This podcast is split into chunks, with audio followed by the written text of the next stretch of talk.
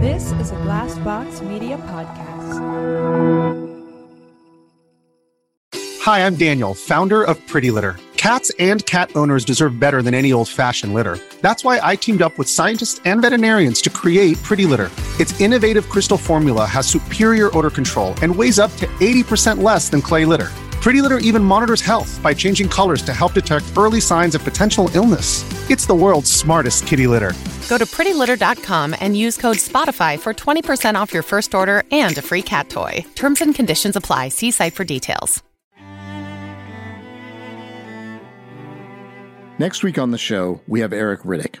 In 1992, he was convicted of a crime in Philadelphia that he claims he did not commit. I was falsely accused by one individual, and because of the defects in the criminal justice system, manifested into a wrongful conviction, which in my case lasted for 30 years.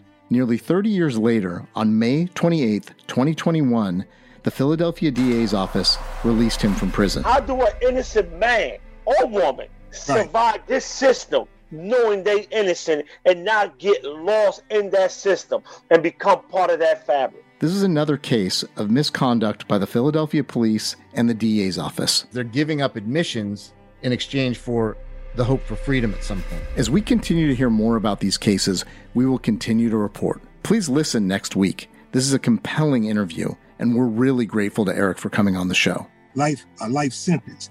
What y'all did, we all clarified is really a death sentence, death by incarceration. Thank you from all of us at Death by Incarceration.